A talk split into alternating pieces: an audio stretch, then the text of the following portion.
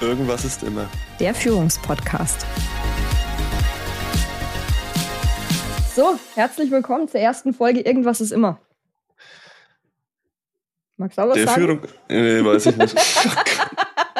Du hast, mich, du, hast, du hast mich jetzt gerade überfahren damit. Danke dafür. Ja, der, der, der Führungspodcast. Das sieht man auch, dass das Nervositätslevel doch noch relativ hoch ist, was aber, denke ich, verständlich und auch in Ordnung ist. Ja, nach der 37. Aufnahme des heutigen Tages fangen wir jetzt einfach an. Ja. Florian, wie lange kennen wir uns jetzt? Oh, wir kennen uns seit, ich würde mal sagen, mindestens zehn Jahren. Ja, Glaub ich zehn. Jahre kommt hin. Zehn Jahre ist, glaube ich, eine ne gute. Ja, kommt hin. Okay. Also in meinem Kopf habe ich ja eine relativ klare Vorstellung davon, was du arbeitest. Ja. Und du wahrscheinlich umgekehrt bei mir genauso. Aber die Leute, die uns ähm, zuhören, die wissen das natürlich nicht. Deswegen sollten wir heute einfach mal drüber reden. Äh, was arbeiten wir eigentlich? Was ist so unser, unser Umfeld? Und ja, wie sind wir dahin gekommen, wo wir heute sind? Also Ohne Koinzidenz. ja. Für alle Leute, die, die uns kennen und sich schon länger fragen, wie haben die eigentlich ihre Jobs gekriegt? Das ist die Folge heute für euch. Ja, und für alle, die uns noch nicht kennen, fangen wir einfach mal beim Anfang an. Fangen wir einfach Florian, mal magst du an. Macht Sinn. Magst du mal erzählen, ähm, was du den lieben langen Tag machst, wie deine Führungsarbeit ausschaut, oh, was dein Ja. Team so, so macht? Ich Ja. probier's mal, ich probier's mal kurz zu verpacken, ja. ähm, ähm, ja, ich bin bei einem international tätigen Automobilzuliefererkonzern, ähm, leite da das Ressort des Lieferantenmanagements und wie der Name Lieferantenmanagement besagt, ähm, habe ich den lieben langen Tag viel mit Zulieferergeschäft zu tun. Also das bedeutet, bei allem, was wir beschaffen, ähm, diese Unternehmen, diese Firmen ähm, regelmäßig zu besuchen. Hab da ein Team von, jetzt muss ich kurz überlegen, knapp 100 Leuten, die sich ähm, aktiv um die Lieferantenentwicklung ähm, in Europa, Schrägstrich Nordafrika, Schrägstrich Indien kümmern.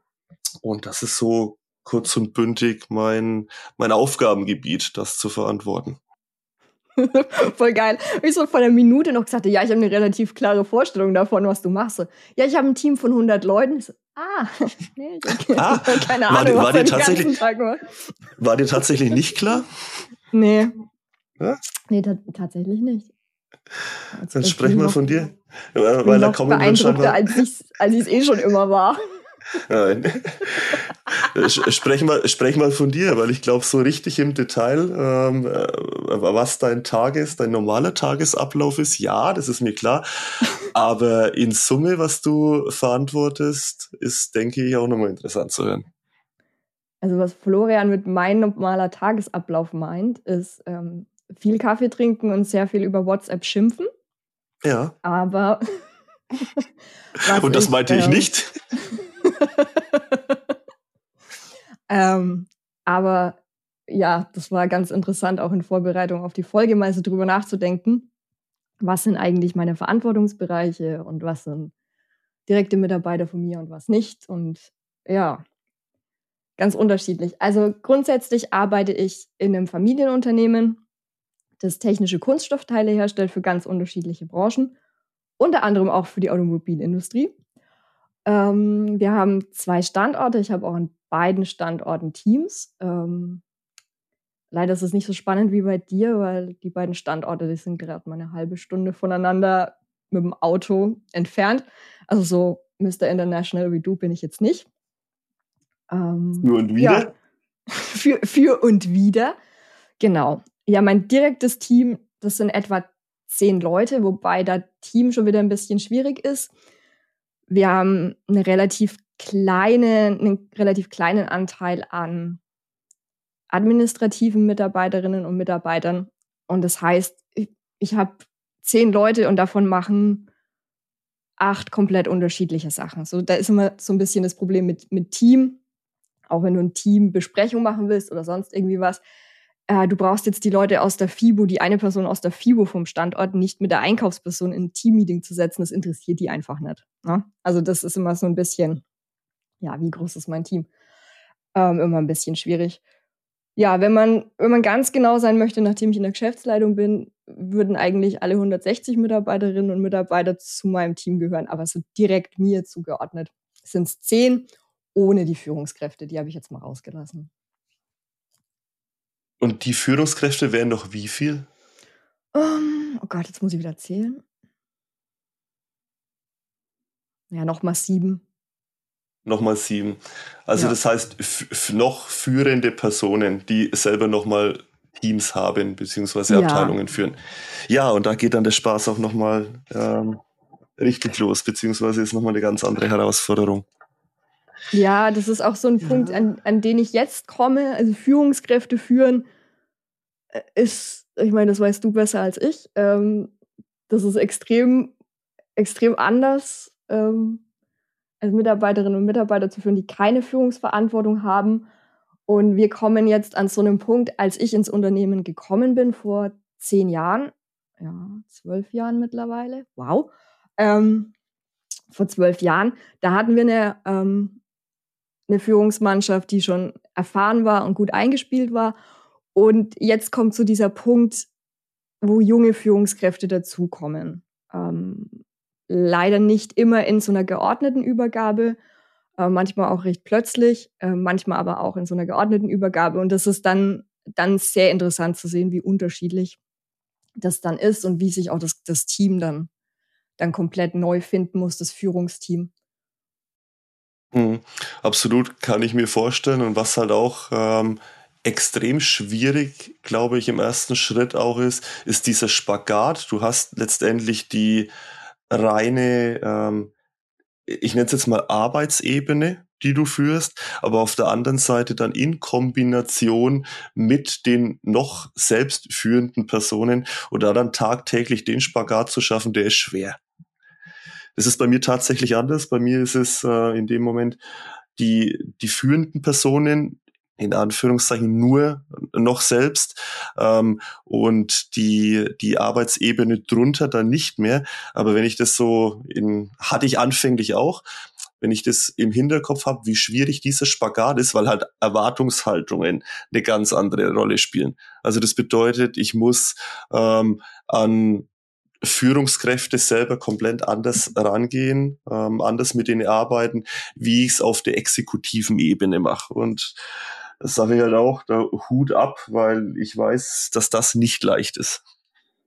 Ach, ich finde es mhm. manchmal ganz lustig, wenn ich mich dann selbst dabei ertappe, wie ich dann meinem Fertigungsleiter haarklein erkläre, wie er das jetzt machen soll, weil ich halt kurz vorher mit jemand anderem einen, ja. keine Ahnung, eine, Re eine Rechnung besprochen habe, wie wir jetzt die Rechnung gut schreiben und ändern und so weiter und so fort. Und du sagst, das machst du so und dann machst du das und dann schreibst du die Gutschrift und dann musst du auf das Buchungsdatum achten. Und dann drehst du dich um, gehst in dein Büro und dann hast du deinen Fertigungsleiter am Telefon und erklärst dem dann haarklein, ja, also dann müssten wir die Maschine jetzt mal anhalten. Und, ja, Eva, das weiß und er, selber, ne? Grad, Zoom okay, ich mal ein bisschen äh. raus. ja. Oh, schön. Ja, von daher, Spagat ist, ja, klappt nicht immer. Ja, aber anpassungsfähig. Ja. Ist doch okay. Wenn wir eins sind, dann anpassungsfähig. Magst du vielleicht mal das erste Jahr oder das erste halbe Jahr, als du zu euch ins Unternehmen gekommen bist, nochmal Revue passieren zu lassen? Weil ich denke, das ist auch ganz interessant. Wie war es für dich? Ähm, auch wahrscheinlich im Hinterkopf behaltend, dass es nicht unbedingt einfach ist. Da geht ähm, vielleicht auch mit dem, ja, ein oder anderen Vorurteil gegenüber einen ähm, als Familienmitglied eines Familienunternehmens in die Rolle rein. Hast du da irgendwas Negatives bemerkt oder war das schwierig anfänglich für dich? Ach, das ist ganz unterschiedlich. Wenn du jetzt sagst, das erste halbe Jahr, dann muss man schon mal fragen, wann fängt das erste halbe Jahr bei mir an? Ja, okay. Das ist ja, das ist ja schon mal, okay, wann, wann bin ich denn eigentlich in die Firma eingestiegen? Also mein, mein Arbeitsvertrag, den habe ich im November 2011 unterschrieben, genau aber war vorher auch schon oft und regelmäßig mit in der Firma, war halt immer so mit dabei. Von daher kannten mich die Leute. Und jetzt im Nachhinein könnte ich dir gar nicht sagen, ob das jetzt ein Vor- oder ein Nachteil war. Also das, äh, keine Ahnung. Du hast halt dann so Sachen, jetzt einer meiner engsten Kollegen, der war halt live dabei, als ich meine erste Fahrstunde gemacht habe, ne? Also mein Fahrlehrer war damals so nett und hat mich direkt vor Romans Büro einparken lassen. Cool. Also der hat halt, der hat halt solche Meilensteine mit mir mitgemacht und plötzlich bin ich seine Kollegin. Ja. Ähm, und natürlich habe ich gesehen, wie er und meine Mutter äh, im Büro hinter den Vorhängen standen und geguckt haben, wie ich jetzt daherfahre. Ähm, der hat natürlich noch mal eine ganz andere, für den ist es noch mal ganz anders als jetzt Leute, mit denen ich nicht so viel zu tun hatte, während ich noch in der Schule war oder so. Und ich weiß gar nicht, wie schon gesagt, ob das jetzt positiv oder negativ war. Ähm, so richtig offen kritisiert oder offen Misstrauen hat mir keiner entgegengebracht. Ich glaube, das erfordert auch einfach unglaublich viel Mut, da jemandem zu sagen, sag mal, was willst du jetzt eigentlich von mir? Aber ja, du hast schon immer wieder gemerkt oder ich habe mir eingebildet, dass ich das gemerkt habe, dass Leute so ein bisschen abwartend waren, was ja auch verständlich ist. Und ich glaube, das ist jetzt auch nicht viel anders, wenn du als fremde Führungskraft irgendwo neu dazukommst oder jetzt als, ich sag's mal ganz plump, die Tochter vom Chef ins Unternehmen kommst. Ich glaube, du wirst immer erstmal so ein bisschen abgecheckt und getestet, was hat die denn überhaupt drauf. Ähm, und jetzt schauen wir erst einmal, was das da wird mit dem Madler. Und ähm, dann sehen wir mal weiter. Also ich glaube, so ein bisschen Misstrauen ist einfach immer da und das, das war bei mir auch so. Ich habe ja, aber absolut. auch, also kannst du auch bestätigen, oder? Dass immer erstmal so dieses, ah, jetzt es schauen wir erstmal, so dieses ist, zu, zurücklehnen, genau. Arme vor der Brust verschränken und jetzt, jetzt schauen wir erst mal, was das jetzt hier wird. Genau, es ist, eine, es ist ein gewisses Maß immer irgendwo Distanz da, das glaube ich schon. Ähm, ob es jetzt einen Unterschied macht, ob du in einen Familienbetrieb reinkommst, weiß ich nicht. Also sprich, in deiner Situation weiß ich nicht, ob es einen Unterschied macht. Oder ob du halt als ähm, rein externer, ähm, normaler Angestellter reinkommst. Du hast recht, es ist ein gewisses Maß an Distanz und Misstrauen am Anfang immer da. Das kann ich mir schon vorstellen. Was ich aber trotzdem, glaube ich, ähm, in dem Moment schwierig finde, ist, diese, es ist kein Vorurteil in dem Moment, aber ich glaube schon, dass das immer so behaftet ist, wie, wie du gerade gesagt hast, die Tochter vom Chef. Ähm, mhm. aus, ich nenne es mal Altgedienten, das rauszubekommen, stelle ich mir nicht unbedingt leicht vor. Ähm, spricht aber dann auch dafür, dass man da ganz, ganz viel irgendwo mit Empathie, glaube ich, einfach machen kann und auch machen muss. Und das dauert wahrscheinlich den ein oder anderen Monat, das dauert die ein oder andere Woche. Ähm, aber dann glaube ich, dass das sich wirklich zum Vorteil auch entwickeln kann in dem Moment. Ja, definitiv. Ja. Also ich habe auch ganz viele Kolleginnen und Kollegen, äh, bei denen es eigentlich positiv ist, dass sie mich schon so lange kennen. Und die sagen dann auch manchmal so süße Sachen. Äh, ja, ich weiß noch, wie du da Ferienarbeit bei uns gemacht hast in der Produktion. Und ähm, dann erzählen die halt von, keine Ahnung, damals, als ich in der achten Klasse Ferienjob gemacht habe oder so. Und die sehen das eigentlich auch positiv und da habe ich auch keine Probleme in der Zusammenarbeit mit denen, dass ich jetzt das Gefühl habe, die sind respektlos oder sonst irgendwas. Ähm, das nicht. Interessant ist es auch im Außenverhältnis, glaube ich, dann auch oft ähm, zu Lieferanten oder auch zu Kunden. Da habe ich die Skepsis manchmal schon mehr gespürt. Aber auch das ergibt sich im Laufe der Zeit dann einfach. Und man legt sich, finde ich, auch ein dickeres Fell einfach zu. Ja, da, da lernt man draus, das denke ich auch. Schön. Interessant. Schön. Ja. Und? Wie war das bei dir? Oh, da musste ich mal, lass mich mal Revue passieren. Ähm, ich habe tatsächlich, ich habe tatsächlich zum Start von meiner beruflichen Laufbahn oder zu meinem Berufsleben mal was Vernünftiges gelernt. Bedeutet, ich habe Im Vergleich zu mir. nein, das habe ich, nein, das habe ich nicht gesagt. Das habe ich nicht gesagt und war auch so nicht gemeint. Ähm, habe eine, habe eine Ausbildung gemacht vor knapp 20 Jahren in einem mittelständischen Industriebetrieb. Ähm, das waren dreieinhalb Jahre.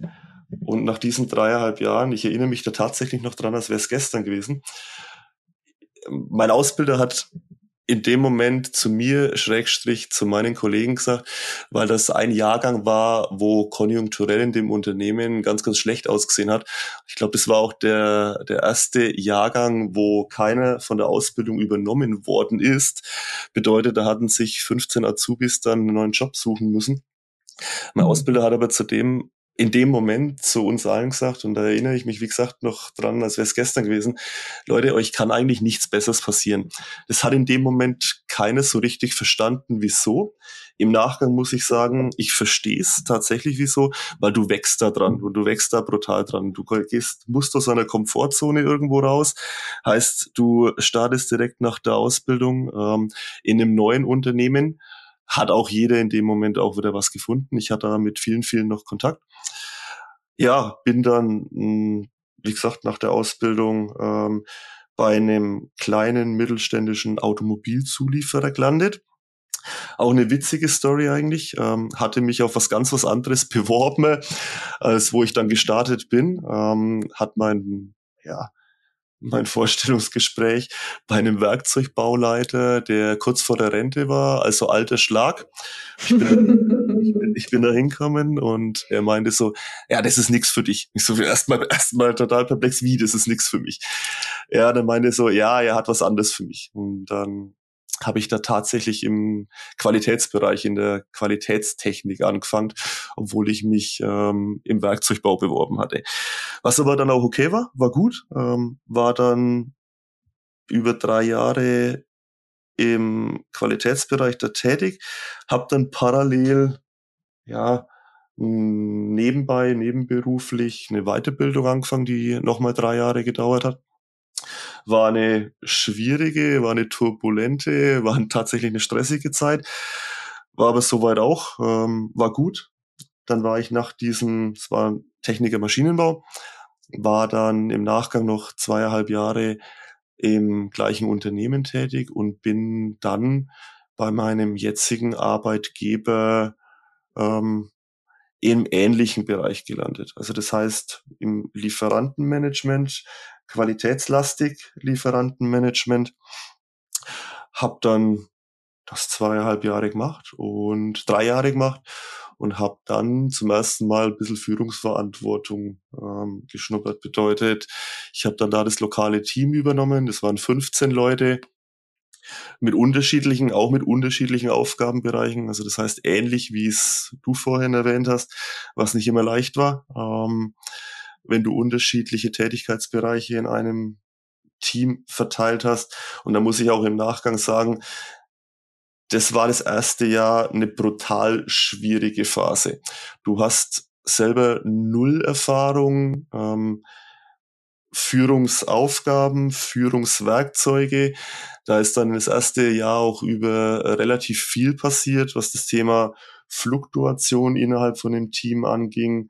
Ähm, es waren auch so Kleinigkeiten, wo äh, du schlicht und ergreifend von null angefangen hast und keinerlei Ahnung davon gehabt hattest.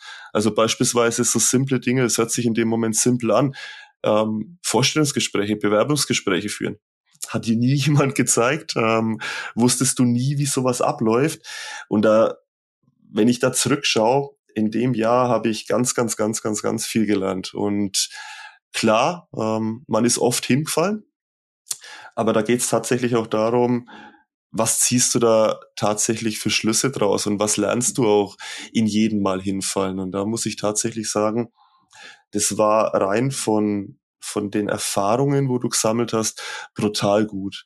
Ich, ich sage auch dazu, ich hatte in dem, in dem ersten Jahr, als ich dieses Team übernommen habe, ähm, eine ja, so ein klassisches, oder andersrum, was ist ein klassisches Führungskräftetraining? Ein Führungskräftetraining.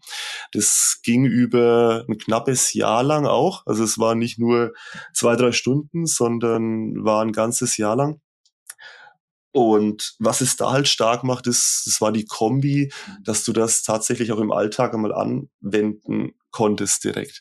Weil ich glaube auch, wenn du sowas von null auf oder von null ab ähm, so eine Weiterbildung, Schrägstrich Training hast und du kannst es nicht in der Praxis umsetzen, dann ist es so toll, dass du das Handwerkszeug hast, aber du lernst es beim Tun und du lernst es auch, wenn Fehler passieren und du lernst es, wenn du die richtigen Schlüsse draus ziehst. Und so war es dann tatsächlich bei mir. Wie gesagt, ich muss sagen, dieses erste Jahr Führungserfahrung, das jetzt knapp, das ist ein, zehn Jahre, ja, zehn Jahre her ist, war eine anstrengende, war eine brutal schwierige Zeit, aber eine prägende Zeit.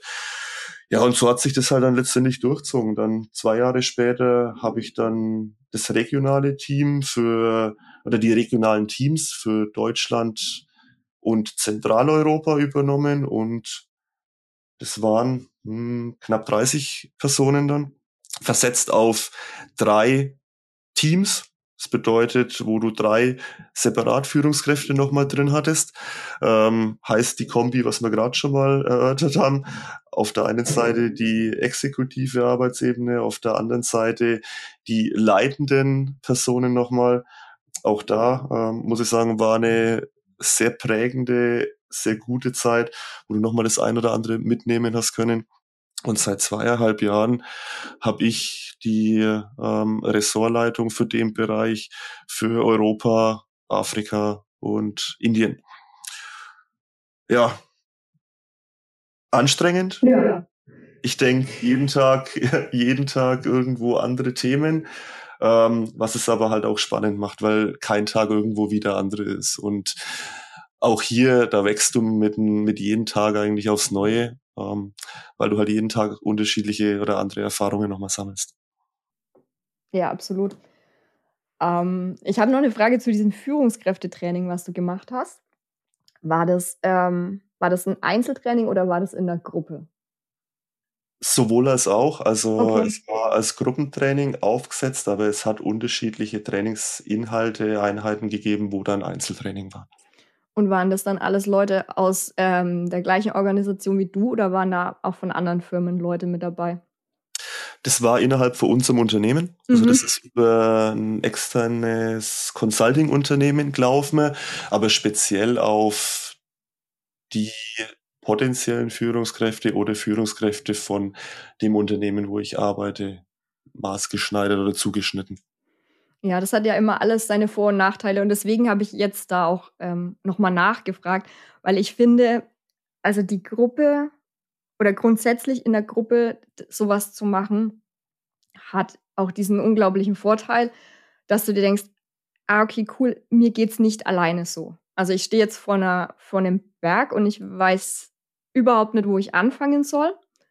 Ähm, und ich, das ist, glaube ich, ganz gut, wenn man dann so eine Gruppe hat von anderen Leuten, die sagen, ja, da geht es mir jetzt ähnlich. Oder dann auch mal sagen kann, ja, an dem Punkt war ich vor drei Monaten, probier mal das und das, lass dir mal einen Tipp geben. Bei mir hat so und so funktioniert. Ähm, das kann unglaublich helfen im Vergleich, als wenn du so ein Einzeltraining machst, wo du einfach der Person gegenüber glauben musst, also dem Trainer oder der Trainerin, ja, das, das geht jedem am Anfang so, denkst du, ja, laber du, ne? Aber wenn du halt dann noch ein paar andere Leute in der Gruppe hast und dann wirklich siehst, ah, okay, es geht wirklich jedem am Anfang so, dann kann man vielleicht auch noch mal entspannter an diese Aufgaben rangehen. Weil wie du sagst, das ist eh ein ganzer Haufen. Es ist viel Try and Error auch so ein bisschen. Und dann ist es vielleicht noch mal ein Stück weit entspannter, wenn man sagt, okay, es liegt jetzt nicht an mir, es liegt einfach, es geht einfach jedem so, wenn er das das erste Mal macht. Und ich glaube, das kommt auch immer ähm, auf dem Inhalt von dem jeweiligen Training an. Du wirst, oder aus meiner Sicht hast du Inhalte, wo auf dem Einzeltraining vielleicht besser abgestimmt werden können. Ähm, auf der anderen, ich habe tatsächlich beides gemacht. Ich hatte mhm. dieses einjährige Gruppentraining, hatte aber im Nachgang, das ist jetzt drei, vier Jahre her, für separat Themen oder spezifisch Themen Einzeltrainings. Und Gibt's da ein besser oder schlechter? Gibt's ein richtig oder falsch? Schwierig, denke ich nicht. Das kommt tatsächlich immer drauf an, was ist der Inhalt oder was ist letztendlich der Content von dieser jeweiligen Trainingseinheit. Du hast recht, du hast halt den brutalen Vorteil, wenn du das in einer Gruppe machst. Ich gehe mal dieses klassische Führungskräftetraining, Kommunikation oder Team-Setup, Teamführung. Da hat's halt immer einen Mehrwert, wenn du mit jemanden, der der Gleiches gerade durchmacht, der, der, der gleiche Themengebiete gerade hat, dich auch austauschen kannst. Und so war dieses Gruppentraining auch tatsächlich aufgebaut. Und du hast im Endeffekt dann Praxis, ähm, Praxisteile dabei gehabt, wo du selber im Endeffekt auf Szenarien was ausarbeiten musstest und die dann in der Gruppe auch vorgestellt worden sind. Und da kam immer wieder auf, es hat einen wahnsinnigen Mehrwert, wenn du dich mit drei, vier Leuten austauschen kannst. Also absolut. Ähm, dann hast du aber halt auch auf der anderen Seite Trainingsinhalte, wie führe ich irgendwelche Konfliktgespräche oder Moderationsfähigkeiten, wo vielleicht in dem Moment ein Einzeltraining mehr Sinn macht. Also das hat, es hat alles ein Für und Wider. Ich möchte tatsächlich beides nicht missen und ähm, hat beides, denke ich, den Effekt gehabt, was, was es haben soll. Ja, absolut. Also ich hatte, bei mir war es, hm, ähnlich, aber auch wieder ganz anders. dieses, ähm, dieses theoretische, ähm, sagen wir mal, so Teamtheorien und so Führungskonzepte und Führungstheorien hatte ich zum einen teilweise über mein Studium und teilweise dann auch über unterschiedliche Weiterbildungen berufsbegleitend. Was ich aber hatte, als ich ähm, dann meinen festen Arbeitsvertrag bei uns unterschrieben habe, ähm, ich hatte einen Coach, mit der habe ich regelmäßig zusammengearbeitet und das war ein reines 1 zu 1 Training. Und da haben wir viel, ja, wahrscheinlich würde man es Persönlichkeitsentwicklung nennen. Da haben wir viel an persönlichen Themen gearbeitet. Auch diese Sache, okay, ich komme jetzt ins Familienunternehmen, was wir vorhin so flapsig als Tochter vom Chef bezeichnet haben, ne? Oder auch, okay, wie gehe ich damit um, wenn mir jemand mit Zurückhaltung oder Misstrauen oder Ablehnung erstmal begegnet. Und da haben wir einfach auch wirklich viel geübt, ähm, mein Coach und ich. Und die hat, das, die hat das ganz toll gemacht.